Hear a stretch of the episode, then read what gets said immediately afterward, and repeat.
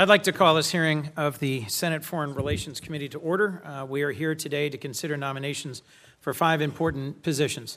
Uh, Ms. Kara McDonald for Ambassador to Lithuania, Ambassador Jack Markell for Ambassador to Italy and San Marino, Ambassador Dorothy Shea for Deputy Representative to the U.S. Mission to the UN, Ms. Vernelle Fitzpatrick for Ambassador to Gabon, and Ambassador Lisa Peterson for Ambassador to Burundi. Um, my colleague, Senator Carper, is going to come to introduce uh, my dear friend and our former governor, uh, Jack Markell, and when he arrives, I'll suspend um, to allow him to make that introduction. Uh, let me just make some brief remarks, if I could, about the other ambassadors and nominees we'll hear from today in their order of listing by the State Department.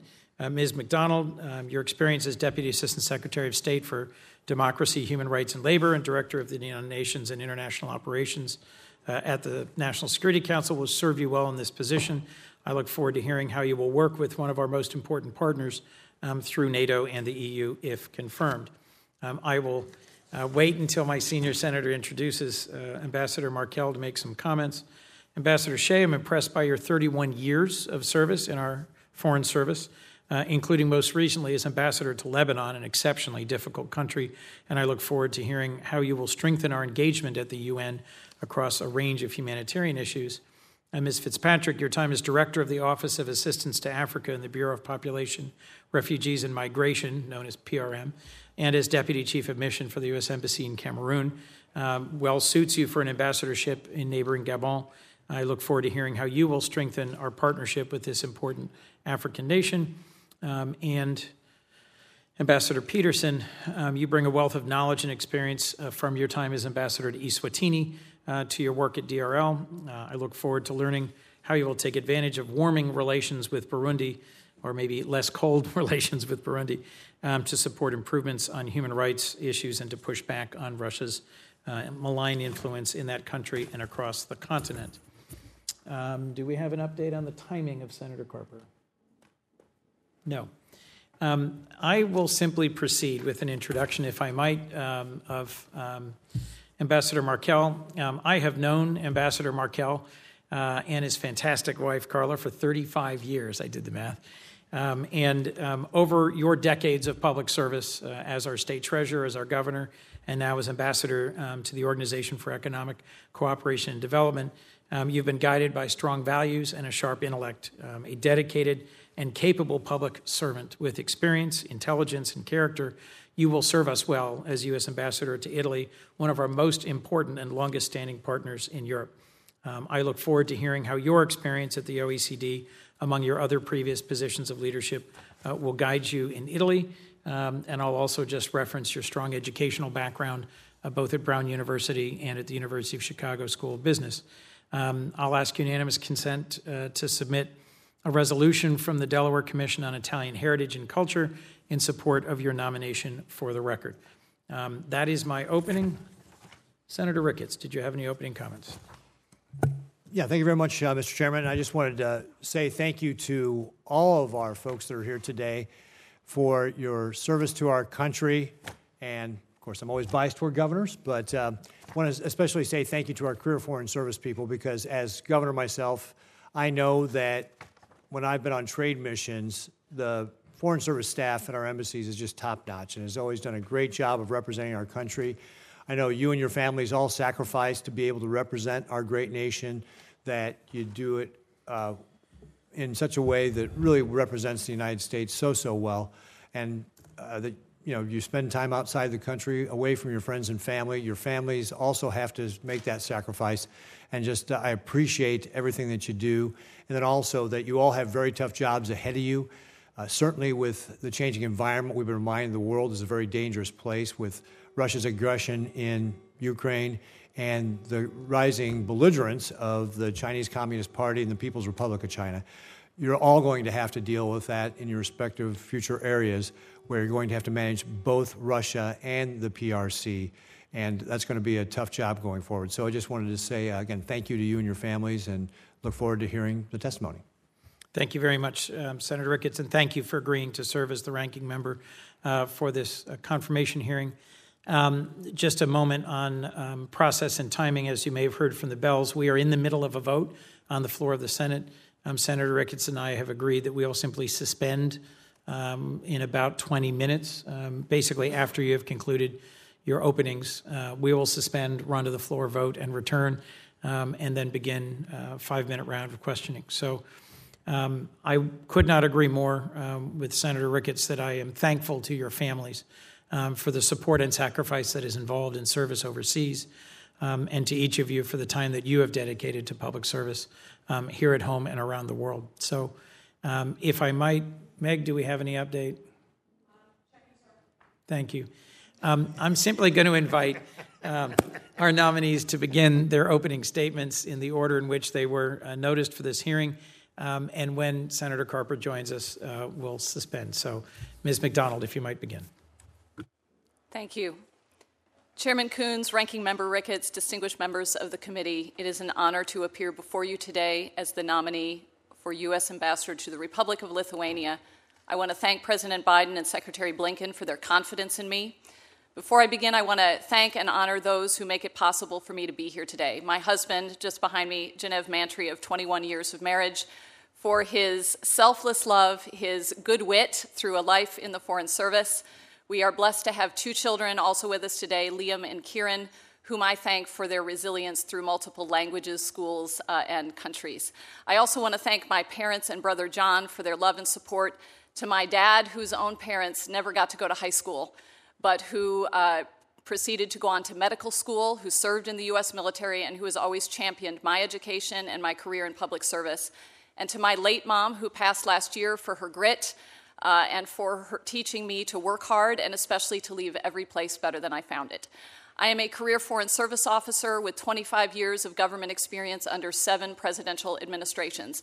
Much of my career has been focused on advancing freedom and countering authoritarianism in Europe and beyond. Russia's brutal war against Ukraine, I think, illustrates well that upholding freedom the sovereign right of a country to determine its future and to choose democracy is essential to our, our interests in the United States and to international security. It has been a privilege for me in my current position to work with this committee to hold Russia to account over the past couple of years, as well as to advance human rights in Europe uh, and beyond. And I want to thank the members of this committee for the bipartisan support and leadership that you all have shown on these issues. Um, if confirmed, you can expect that there will be no higher priority for me than the safety and security of Mission Vilnius and all Americans in the Republic of Lithuania. My second priority is to strengthen regional security and to elevate Lithuania in its support to Ukraine. Lithuania. Lithuania is punching above its weight. It is a strong partner, it is a strategic ally with outsized contributions to transatlantic security. It is hosting, as you know, uh, Mr. Chairman, in uh, Vilnius in a couple of weeks, the next NATO summit, and it consistently models investment in the alliance and its defense, with current defense spending at just over 2.5% of GDP. That's because I believe Lithuania knows what's at stake. It's providing over 1 billion euro in assistance to Ukraine. It's welcoming 77,000 Ukrainian refugees, and it's even crowdfunding uh, drones and uh, radars. My third priority will be to deepen economic and commercial ties, and very specifically, to support Lithuania as it de risks its energy and commercial relationships from autocratic sources. Lithuania has led the way on energy independence and was the first EU country to stop all energy imports from Russia. Likewise, Lithuania, with support from the US and others, has, has shown remarkable resilience and courage in the face of economic coercion from the People's Republic of China. My fourth priority will be to strengthen our shared work to advance democratic principles in the region. I have to say, I'm inspired by the Lithuanian people who refused to accept Soviet occupation, which we also rejected. In fact, we maintained the Lithuanian embassy here in Washington, D.C., and Lithuania was the first nation to step out bravely to declare independence from the Soviet Union. Last year, we celebrated and commemorated proudly 100 years of diplomatic ties. We are truly partners in freedom. Lithuania's commitment to countering authoritarianism is evident not just in its support to Ukraine, but also in the safe harbor that it provides for Belarusian and Russian activists who continue to aspire for freedom at home. Mr. Chairman, the relationship between the United States and Lithuania is strong. If confirmed, I pledge to partner with Congress on these priorities as we strive towards a more free, a more prosperous, and a more peaceful tomorrow. Thank you for the opportunity to appear before you today, and I welcome your questions. Thank you very much, Ms. McDonald. Um, uh, Ambassador Markell, I may skip over you in order to allow Senator Carper the opportunity to introduce you once he arrives. Is that all right? If I might, uh, Ms. Shea, please proceed. Chairman Coons and Ranking Member Ricketts, distinguished members of the committee, it is a great honor to appear before you today as President Biden's nominee to serve as Deputy Permanent Representative of the United States of America to the United Nations. If confirmed, I look forward to look, working closely with you and your colleagues to protect U.S. strategic interests by engaging with and through the United Nations and its member states. I am both proud and humbled to again appear before this august body having come before this committee almost three and a half years ago when I was nominated to be ambassador to the Lebanese Republic. As I did then, I present myself to you in the spirit of public service that my parents inculcated in me. My father, Brandon Shea, served in the Army in World War II, mostly in North Africa, and later in France as part of the Marshall Plan. He went on to serve for several decades at the De- Department of Defense. My mother also had a career in public service after raising six kids, Speaking of whom, I would like to acknowledge several of my siblings here today and other family members who are with them. Their love and support for me has been vital to my success and resilience throughout my 31 year Foreign Service career. Being in this chamber also brings to mind my time as a Pearson Fellow with the Senate Foreign Relations Committee in 2009 and 10. It was a great honor to cover Middle East issues for the then ranking member, Richard Lugar a true statesman from whom I learned a great deal. And I'm also lucky to count as friends several F- fellow F- SFRC staffers, some of whom are back there today. I've brought a commitment to public service to my three years at, as ambassador to Lebanon, where I've worked every day to advance U.S. interests in a profoundly complex political, economic, and security environment. I know that if I'm confirmed to take on this new challenge, I will face a diplomatic ecosystem with its own complexities, and I am braced for a steep learning curve. But I'm also well aware that I would be joining a very capable, dedicated team of public servants at the mission in New York, led by Ambassador Linda Thomas Greenfield, from whom I take great inspiration. I believe that American leadership at the United Nations and other international organizations is crucial to the direction, performance, and accountability of those bodies. We need look no further than the international response to Russia's unprovoked and unjustified invasion of Ukraine. In the days following the invasion, the United States led efforts to mobilize the UN membership, resulting in 141 nations voting in the UN General Assembly to condemn Russia's aggression and demand an end to the invasion. That action triggered consideration of Russia's actions in a host of relevant UN bodies, including the UN Human Rights Council, where Russia's membership was suspended. Across the international system, Russia is today less influential and more isolated. U.S. leadership at the United Nations has been evident throughout this period and underscores the value in our determined investment in a UN system that is ready and able to respond to the needs of today and tomorrow. That leadership is not a given. It requires constant tending and attention to our competitors. Most notably among those is China, which is making its own investments designed to reshape and redirect multilateral bodies. As this committee knows well, that effort is expanding, and the U.S. must energize its efforts to rally broad based partnerships to safeguard institutions that should serve the interests of all member states, not just one. If confirmed, I look forward to lending my efforts to that urgent cause, as well as to working with like minded counterparts to tackle other pressing challenges to peace and security, burgeoning humanitarian needs, and global issues, including climate change, food insecurity, the trafficking of fentanyl and precursor chemicals, transnational crime, and many more. I'm also motivated to contribute to our collective efforts to defend American values by fighting hate and anti Semitism in the UN system. If confirmed, I look forward to adding my voice and energy to efforts to promote bold and lasting reforms across the UN system to make it more effective efficient, representative, and credible. Mr. Chairman, Mr. Ranking Member, and distinguished members of the committee, I'm a firm believer in the confident and appropriate use of foreign policy tools to advance U.S. interests. I'm convinced that our foreign policy is best served when there's close collaboration between the executive and legislative branches of government. And if confirmed, I pledge to continue that cooperation as we pursue our vital interests through the United Nations. Thank you again for the opportunity to appear before you today, and I'll be happy to take your questions. Thank you, Ambassador. I'd like to now invite my friend and um, senior colleague, uh, a former state treasurer and former governor uh, from the state of Delaware, um, Senator Tom Carper. Thank you, Mr. Chairman. To our ranking member, uh, uh, good afternoon. Uh, it's a, uh, an honor uh, to, uh, to sit next to Jack uh, Markell. Not the first time, and uh, per- perhaps not the last time either, but to share with, with you and our colleagues some thoughts that I have with respect to his nomination to serve as our next ambassador to, to the country of Italy. I've known Jack Markell for over two decades as a steadfast governor for the first eight. I should before that, I knew his mom and dad. I was an MBA student at the University of Delaware, and his dad actually ran the, uh, I think, the College of Business and Economics. So we go uh, way, way back. And um, I um, uh, just want to say, having spent a, a little time as state treasurer, uh, he's, I think, one of the two best state treasurers we've ever had. Some would say the best.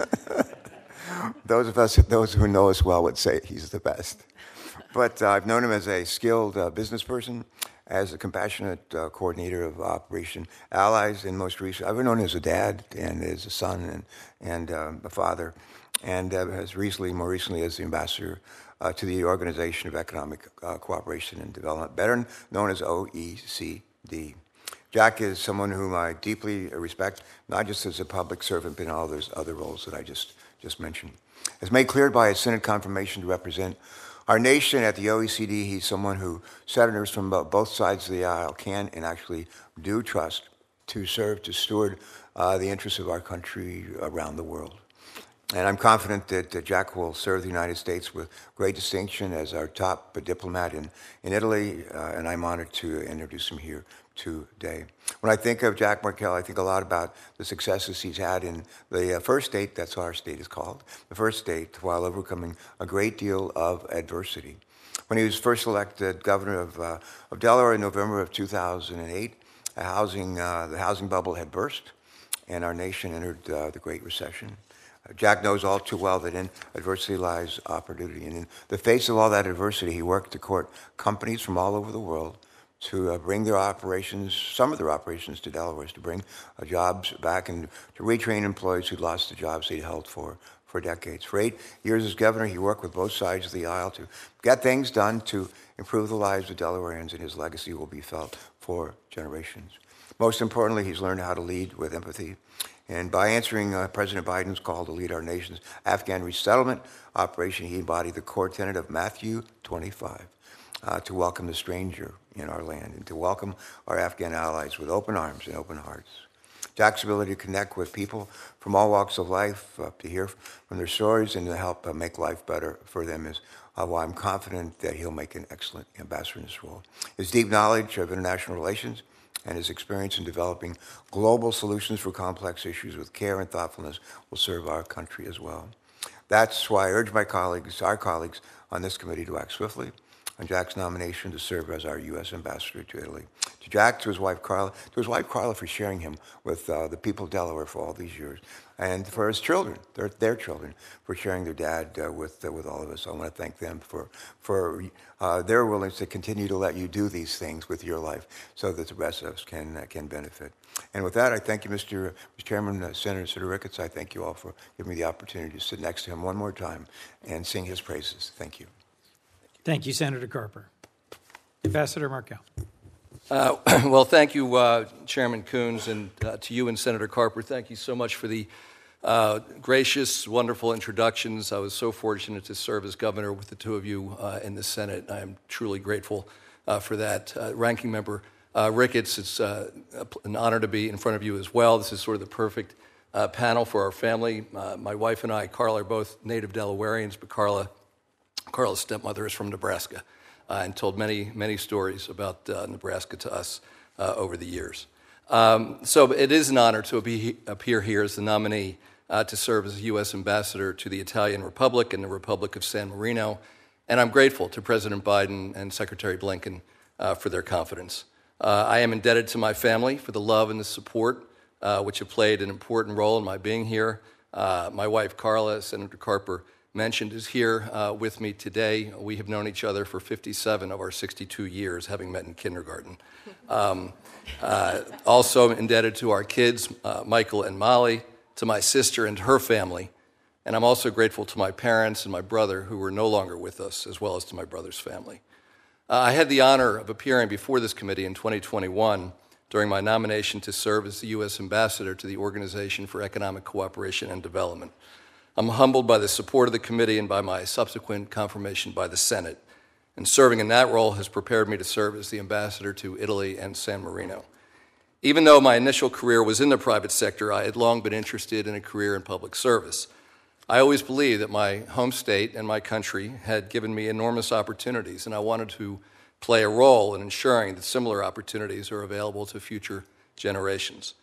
As governor of Delaware, concerned about the impacts of globalization and automation, I knew that the states and countries that out educate today will outcompete tomorrow, and that's why we worked so hard to ensure that our children had opportunities to thrive in school. For those who wanted to uh, go to college, we worked to secure opportunities for them to do so, even when they couldn't afford it. And for those who wanted to go directly to work, we created new programs to help them get the skills they needed for good paying jobs. My experiences working across the aisle and with representatives of employers, labor unions, all levels of government, and non government organizations prepare me well to serve as the ambassador to Italy and San Marino. Given Russia's unjustified and brutal war against Ukraine, the threats posed by authoritarian regimes like the PRC in Iran, and global challenges from climate change to infectious diseases, it's abundantly clear that strong relationships with our allies are more important than ever. And Italy is one such ally and has been for many decades. 18 million Americans are of Italian descent. 6 million Americans visit Italy annually. Italy is home to 30,000 American soldiers, sailors, airmen, DoD civilians, and their dependents. Italy is a strong supporter of the Allied effort to confront Russia's war of aggression, and Italy, Italy supports the people of Ukraine with military, economic, and humanitarian assistance. If confirmed, I will have four main objectives. First, I'd promote the safety and well being of Americans living, or, living in or visiting Italy. Second, I would expand our already deep economic ties, promoting U.S. exports and attracting additional Italian investment into the U.S. to support American jobs. Third, I would aim to maintain and deepen our very strong military and security partnership with Italy. And fourth, I'd encourage increased Italian defense spending consistent with NATO allies' 2% commitment. If confirmed, I'll be an effective representative of the United States, not only to our Italian government interlocutors, but also around the country to business groups, students, civil society, and others. The stakes of our relationships with important allies like Italy are enormous. We are truly at an inflection point in history. Authoritarian countries like Russia, China, and Iran threaten the way of life and the values that we and our like minded allies have enjoyed for many years. When I appeared to you before in 2021, I said the United States and our allies must continue to demonstrate that democracy, human rights, free markets, and capitalism deliver growth and innovation and a better quality of life for all our citizens. That is certainly still true today, and Italy has a key role to play. If confirmed, I'd be honored to serve as the U.S. ambassador and forge the strongest possible ties between our countries. Thank you for your consideration, and I'm at your disposal to answer any questions you may have. Thank you very much, Ambassador. Ambassador Fitzpatrick. Chairman Coons, Ranking Member Ricketts, and distinguished members of the committee, I'm very honored to appear before you today as the nominee for U.S. Ambassador to the Gabonese Republic. I'm grateful for the confidence President Biden and Secretary Blinken have placed in me and for your consideration of my nomination. If confirmed, I'll work closely with you and all members of Congress to advance our nation's national security interests in Gabon. I would not be here today before you without the unwavering love and support of my family. I'm eternally grateful to my husband, Christopher Fitzpatrick, who has made sacrifices for my service to our country by remaining here at home while I've been posted overseas. My mother, Mary Trim, my sisters, Melissa and Deborah Trim, and my stepdaughter, Anna. Although my father, Fernandez Trim, passed away many years ago, I hope he's looking down on me today with pride. Over the past 25 years, I've had the honor and privilege to represent our country in Latin America, Europe, and Africa, and in domestic assignments in Washington. Throughout my career, I've drawn on values instilled in me and my sisters by my parents, who were immigrants from St. Lucia and who taught us the importance of hard work and sacrifice. I've also drawn from my experiences I've had as a native of St. Croix in the U.S. Virgin Islands, where as a child I dreamt of joining the Department of State someday. I've spent much of my time, much of my career pro- um, promoting democracy and good governance, championing human rights, and deepening bilateral relations with various countries. I've not only promoted a greater understanding and appreciation of U.S. foreign policy, but also of the American people, building bridges and embracing mutual understanding wherever I've represented our country. Since 2010, I've worked on Eastern, Western, and Central Africa. If confirmed, I'll bring all of these experiences to bear in Gabon. Gabon is a stable, upper middle income country in Central Africa that is focused on diversifying its economy away from oil and mineral extraction for the good of its people. As part of the Congo Basin, the world's second lung after the Amazon, Gabon is a regional and global leader in efforts to promote biodiversity and conservation, interests that we share. Thanks to its location in the Gulf of Guinea, a strategic maritime space, Gabon has an important role to play in advancing maritime security and commerce in the region. In addition, Gabon adds its voice on the global stage as a non permanent member of the UN Security Council and as a current member of the UN Human Rights Council. It also hosts the headquarters of the Economic Community of Central African States. If confirmed, my top priority in Gabon will, will be to advance the safety and security of the embassy community, both American and locally employed staff, as well as all U.S. citizens residing or visiting the country. As a career Foreign Service officer, I attach particular importance to the word service in my job title. There is no higher duty than ensuring the safety and security of the U.S. Embassy and the American community. Helping Gabon to protect its forests and its maritime domain will be my second priority if confirmed. The United States must continue to work closely together with Gabon to support policies that combat climate change and protect the environment, not only in the Congo Basin, but also around the world, and to counter nature crimes such as illegal logging and wildlife trafficking.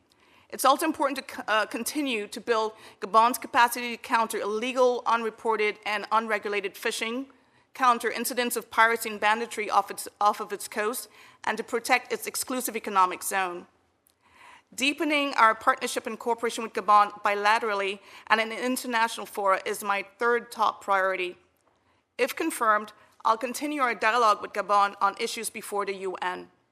I'll work with our embassy team to advance several agreements we hope to sign with Gabon, including a defense cooperation agreement and a USAID bilateral framework agreement. I'll also support U.S. Wildlife Service, the U.S. Forest Service, and Initiative for Atlantic Cooperation activities in Gabon. Having these agreements and engagements in place will more firmly anchor our partnership with Gabon. Our bilateral relationship with Gabon, which dates back to the country's independence in 1960, also focuses on other important issues. These include promoting good governance and human rights, improving the business climate, which will help attract domestic and foreign investment, and enable increased commercial ties, addressing malign influences both in the region and globally, and increasing people to people ties. There is much work to do together with Gabon, and if confirmed, I'll rely on my experience and the talents of the embassy team to advance our nation's priorities. Thank you once again for considering my nomination. I look forward to answering your questions. Thank you, Ambassador. Ambassador Peterson. Chairman Coons, Ranking Member Ricketts, and members of the committee, thank you for the opportunity to testify before you today. It's a great honor to appear as President Biden's nominee to be the next U.S. ambassador to the Republic of Burundi. I'd like to thank the people who have helped form and shape me over many years to arrive at this moment. My husband, Cezanne Chakala, who is currently watching, I believe, and serving as the Human Resources Officer at our embassy in Accra, Ghana, has steered me to opportunity, guided me away from missteps, and drawn on his life in apartheid South Africa to help me hone my awareness of injustice, both on a grand scale and in everyday life. My children, both by marriage and biology, Tandeka, Njabulo, and Tabo, my late father David, born in Nebraska, my mother Janet, and my four siblings have all given me fantastic models of approaches to life and the people around me. Beyond my family circle, there's a whole raft of teachers, friends, and State Department colleagues who have encouraged the curiosity and developed the skills that have helped bring me before you today. Mr. Chairman, Burundi is small, densely populated, and the poorest country in the world, according to World Bank statistics. 40% of its over 12 million people are under the age of 15, and these young people are seeking economic opportunities they currently can't find in Burundi. It's in our national interest to support Burundi's development and reform efforts to achieve a more stable, prosperous country and Central African region. The US Burundi bilateral relationship has improved greatly in the three years since President Evariste Ndayishimiye assumed office. The president re engaged with the international community and pursued reforms across multiple sectors, including holding some individuals accountable for human rights abuses. In 2021, recognizing the changed circumstances, President Biden terminated the Burundi sanctions program imposed in 2015 in response to violence and repression. This action did not signify that human rights were no longer a concern. As Acting Assistant Secretary for Democracy, Human Rights, and Labor, I traveled to Burundi in 2022 to convey our concerns and urge government to take clear action to protect human rights. Ambassador Higgins, Assistant Secretary Phee, and other high level officials have delivered similar messages. If confirmed, I would continue to raise these issues with the government of Burundi. Despite these concerns, there's reason to be optimistic about Burundi's future. As chair of the East African community, Burundi has played an important role in mediating the conflict in Eastern Democratic Republic of Congo. The president has mended relationships with his neighbors, Burundi has re engaged with international financial institutions, reaching a staff level agreement with the International Monetary Fund in April on a program designed to promote macroeconomic reforms and inclusive economic growth.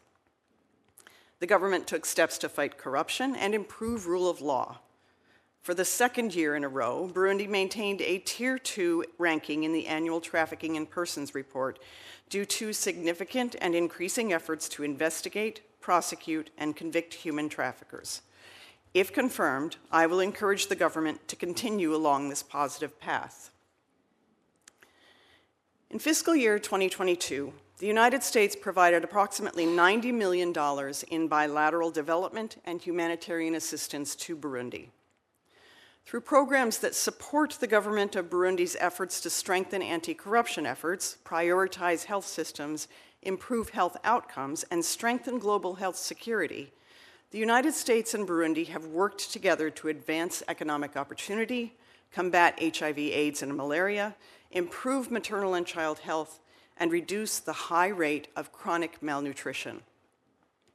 As we continue to assist the Burundian people, if confirmed, I would ensure this assistance is accompanied by a continued focus on the governance foundations that make economic growth and development viable and sustainable.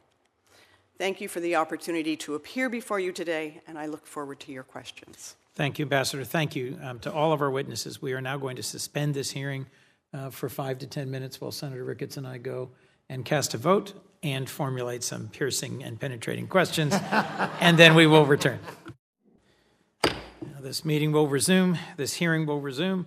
Um, if you will forgive me, uh, to begin, I have a few uh, questions. Uh, the chairman of this committee has asked that every confirmation hearing ask these questions of every nominee.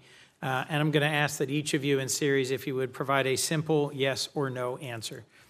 Um, to Ms. McDonald, um, do you agree to appear before this committee and make officials from your office available to the committee and designated staff when so invited? Yes. Yes? Yes. Yes. Yes. Um, do you commit to keeping this committee fully and currently informed about the activities under your purview? Yes. Yes? Yes. Yes. Yes. Do you commit to engaging in meaningful consultation while policies are being developed, not just providing notification after the fact? Yes. Yes? Yes. Yes. Yes. And do you commit to promptly responding to requests for briefings and information requested by this committee and its designated staff? Yes. Yes. Yes. Yes. Yes. Thank you. Having successfully navigated that challenging exercise, I'll now turn to uh, a sentence or two, a question or two of, of each of you, uh, if I might. Uh, Ms. McDonald, as you may know, I'm on my um, way to Lithuania um, just uh, tomorrow and was there literally the day Russia's invasion of Ukraine uh, began. Um, how do you think um, U.S. and NATO military presence um, in Lithuania and in the Baltic regions um, is doing at successfully deterring Russian aggression? Uh, and how do you assess the threats uh, posed to the Baltic states by Russia? And how do you think we might more successfully push back on PRC economic coercion? I have a specific piece of legislation with Senator Young to, to strengthen um, U.S. Uh, capabilities to resist economic coercion. If you'd speak to those two briefly, please. Thank you, uh, Mr. Chairman. Both very important questions, and, and I do uh, wish you safe travels. Um, and thank you for being willing to go. I think it is uh, part of the deterrence picture, right? And I'm a big believer in deterrence. As you mentioned, um, uh, the the picture, if confirmed, that I would like to help push forward is really what we expect to see coming out of the NATO summit in Vilnius in mid-July which is unprecedented steps towards modernization of the NATO alliance, and that includes an enhanced security architecture in the Baltic Sea region. So, with the accession of Finland, we hope Sweden, uh, looking at the map, that would then circumscribe the Baltic Sea region with NATO allies. That's tremendously important to our Lithuanian uh, friends and those who sit on the front line. I mentioned it in my opening statement. Lithuania knows what what is at stake. It essentially sits next to the bear's mouth, if I can put it that way. Um, secondly, I think the mill to mill relationship is one that's important to strengthen. Uh, thanks to the generosity of Congress, we have provided 446 million in security assistance since 2019. 141 million of that is uh, FMF uh, financing in the last fiscal year. It would be my goal to strengthen and continue that forward. That goes towards Lithuania's national capabilities, it goes to NATO interoperability, and it goes to uh, hybrid threats, uh, cyber issues. And certainly, if confirmed, you can expect that I will um, continue to be in touch with military and Lithuanian government partners on refining and defining. Thank China. Thank you. You want me to turn I'm, to China? No, I'm, i have a brief window left. If I could, Ambassador uh, okay. Markell, about China.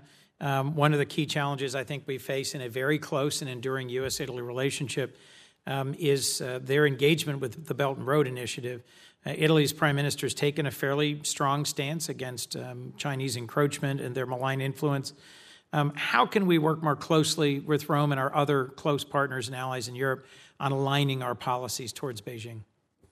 Uh, thank you for the question, Senator. A very uh, significant uh, issue, and one where uh, Prime Minister uh, Meloni uh, has uh, certainly been focused. You know, within the last couple of years, uh, Italy has used its golden power uh, rules on transactions ranging from seeds to drones to chips to robotics equipment. as recently as this week, on tires, to limit the PRC's ability to invest in, in, in Italy. Uh, as it relates to Belt and Road specifically, uh, Italy has really not seen much advantage at all uh, from the Belt and Road initiative. And I believe that the combination of the opaque uh, financing uh, that Italy has provided, the lack of information it's provided, uh, lack of transparency on a range of issues, including international health organizations, the PRC is c- continuing over promising and under delivering is something that's very clear uh, to the Italians, and I certainly look forward to, uh, to working with them to make sure that they understand the magnitude of these issues. Thank you, Ambassador. One last question, if I might, of Ambassador Shea, and then I will defer uh, to my ranking member. Uh, I think the United Nations is one of the most critical and overlooked uh, areas um, where the United States is losing influence relative to China. Uh, you mentioned it in your opening statement. Um, what's your view of uh, PRC efforts to increase their influence in the United Nations, and how can we most effectively respond? Thank you for the question, Mr. Chairman. And based on my understanding, the People's Republic of China is trying to insert language in various uh, UN fora documents, uh, resolutions, to reflect its more authoritarian worldview uh, in direct contradiction to the underlying founding principles of the United Nations. So I think it's very important that the United States hold firm that the principles on which the United Nations was founded democracy, human rights, the rule of law. Uh, and we've got to stick to that. That means we've got to build coalitions and put forward our positive vision for the United Nations. Thank you very much. Senator Ricketts. Great. Thank you very much, Mr. Chairman. In 2014, at the NATO summit in Wales, the NATO members agreed to get to 2% of GDP spending by the year 2024. Yet, despite an invasion by Russia of Ukraine, Putin's nuclear saber rattling, and nearly 10 years later, we only see seven NATO members have reached that goal of 2%. And many of the heavyweight economies that have a trillion dollars in GDP, um, notably Canada, France, Germany, Italy, and Spain, have not reached that goal. And Italy's defense, uh, defense spending in particular sits at 1.15% of GDP, and Italy said it would not meet the 2% threshold until 2028.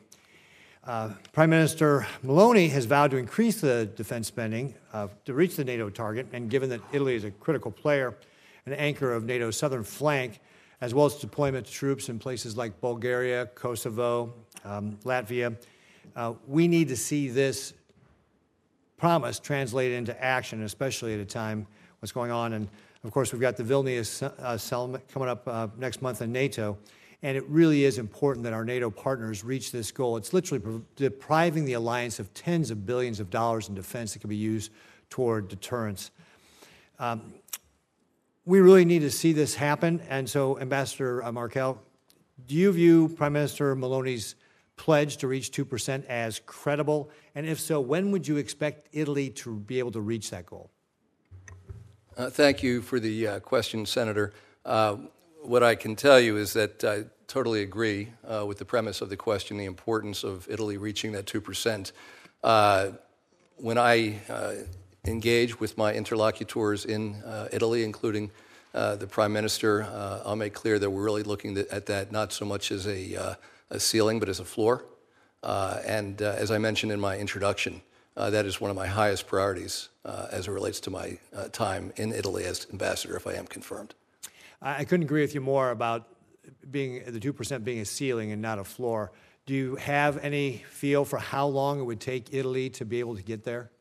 Uh, I, I, don't, um, and I just have not been read, in, read into that. Uh, but uh, it's something that, again, will be one of my highest areas of focus, and it's something that I would intend to engage with the committee on as Great. well. Thank Great. you. Thank you, Ambassador. And Ambassador Shea, you know, if confirmed, you'll be one of the roles you'll be is representing the U.S. on the uh, UN Security Council.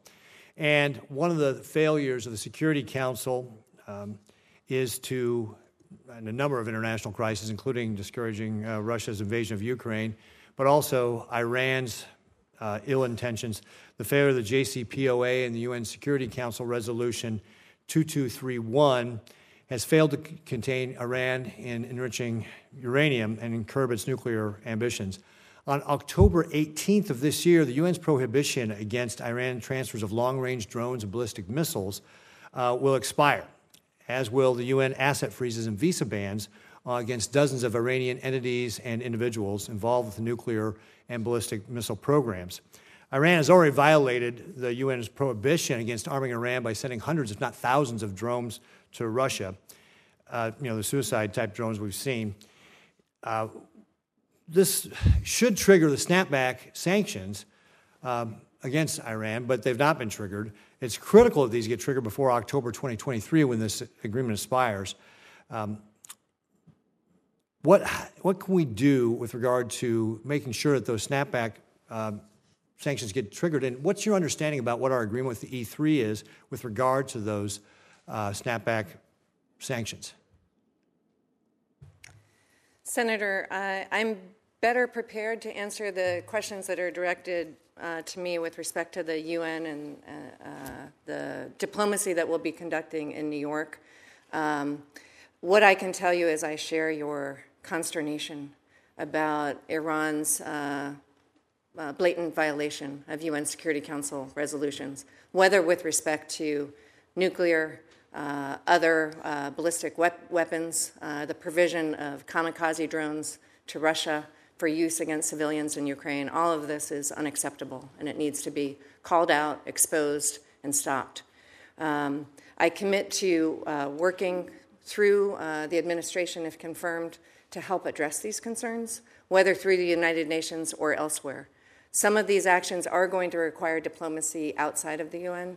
I'm not as well prepared to address those today, sir. Great. Thank you very much, Ambassador. And Mr. Chair, I just also want to flag that there are news reports that the Biden administration is in negotiations with Iran. We don't know, obviously, the validity of this because it's not been confirmed, but I'd highlight that we are the committee of jurisdiction on this and that it would do the Biden administration well to come and brief, certainly in a classified setting, what is going on and have Mr. Robert Malley and Mr. Brett McGurk here to tell the Foreign Relations Committee about this rather than us finding out in news, newspaper accounts. Agreed. Thank you, Mr. Chairman. Senator Cruz. Thank you, Mr. Chairman. Uh, Ms. Peterson, the internationally accepted definition of anti Semitism is enshrined in the International Holocaust Remembrance Alliance's working definition, the so called IHRA definition. That definition says it's anti Semitic to engage in the quote unquote targeting of the State of Israel, conceived as a Jewish uh, collectivity, by applying double standards not applied to similar democracies. Ms. Peterson, do you agree with the IHRA definition that it is anti Semitic to target Israel using double standards? Yes, Senator, I agree. Okay. Ms. Peterson, while you were at the top of DRL, the Bureau published a notice of funding opportunity, what's called a NOFO, essentially a grant offer, for $1 million to fund NGOs to launch human rights investigations against and inside Israel. Now, as you know, I vociferously opposed that NOFO. I called for it to be canceled. I wrote a letter to Secretary Blinken highlighting that it was an outrage and that it was anti Semitic under the plain terms of the IHRA definition. In my letter, I outlined how your grant offer echoed decades of double standards and anti Semitic campaigns against Israel and against Israeli Jews. How it echoed accusations that Israel steals lands and commits crimes against humanity. My letter was signed by a dozen Republicans. I also questioned in writing the president's then nominee to be the head of DRL, Uzra Zeya, about this grant. Now, there are a couple of things we didn't know at the time, but which we recently discovered. The first is that the State Department's own Office to Combat Anti Semitism, the Special Envoy to Monitor and Combat Anti Semitism, was also saying the same thing. They were saying the grant violated the IHRA definition, and they were saying it applied double standards to Israel. That's the first thing. The second thing is that the person who was pushing the grant through the State Department, the person who was at the very top of approving it and defending it from criticism and answering questions, including my questions in my letter, that person, Ms. Peterson, was you. Ms. Peterson, why did you push for an anti Semitic grant targeting Israeli Jews that even the State Department's anti Semitism envoy wouldn't approve? Thank you very much for the opportunity to address this question, Senator. Let me first clarify that no activity was actually funded under this notice of funding opportunity. And I want to underscore that I personally take seriously any allegations of anti Semitism and I am committed to working against it wherever it occurs.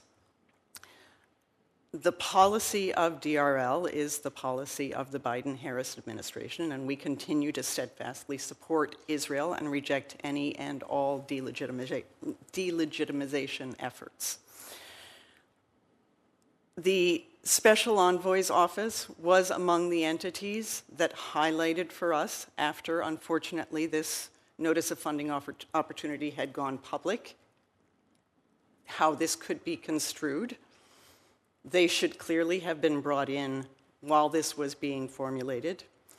Um, we did continue to let that process run its course. We attempt to deliberately make our notices of funding opportunity broad in order to try to receive innovative proposals. Once we received everything that came in responding to what was in that notice of funding opportunity, we ran things through our very rigorous panel review process. Um, we heard the concerns from the Hill. We heard the concerns from American Jewish organizations, met with some of them to further hear concerns and explain what we were trying to accomplish.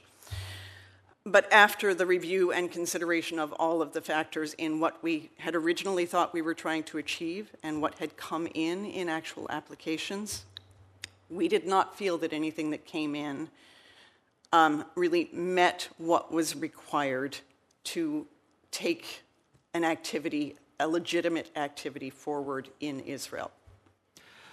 Well, you are absolutely right that it wasn't funded.